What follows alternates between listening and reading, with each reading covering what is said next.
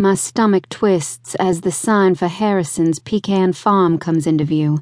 Exactly 12 miles from the house I grew up in and swore I'd never move back to.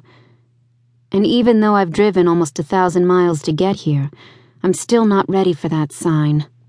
Not yet. I turn onto the gravel road, deciding to take the long way instead of going through downtown. It's midnight on a Friday night, which means lots of people I used to know riding around town and hanging out, drinking. Someone is bound to recognize my car, start up the rumor mill. I don't want to risk it. I'm going to need a good night's sleep before I'm ready to be the old Leigh Anne. With any luck, I won't even have to face my parents tonight.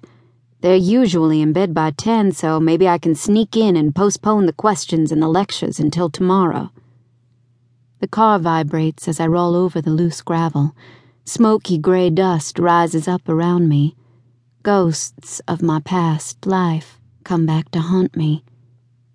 Ten minutes ago, I could barely keep my eyes open, but now I'm wide awake and wishing I had another hundred miles to go. From the side of the road, movement draws my eye, and I slam on the brakes as a trio of deer runs out in front of my car. I'm going too fast. I turn the steering wheel, remembering my granddaddy's warning to always hit a big animal at an angle instead of straight on, only I realize too late that I've yanked the wheel way too hard.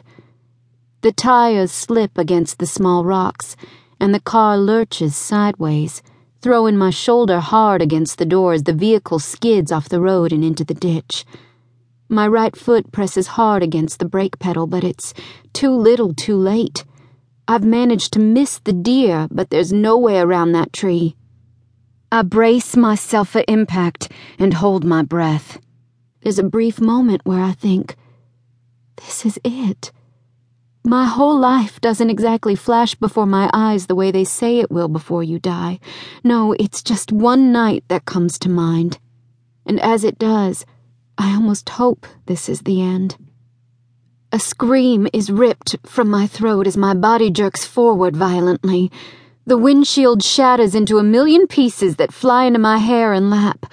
It all happens so fast.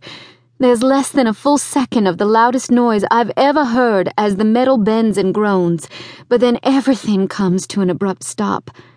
I sit there, my body tense, my fingers wrapped around the steering wheel in a death grip, and I force myself to breathe. My legs tremble and my heart hammers against my ribs. What the fuck?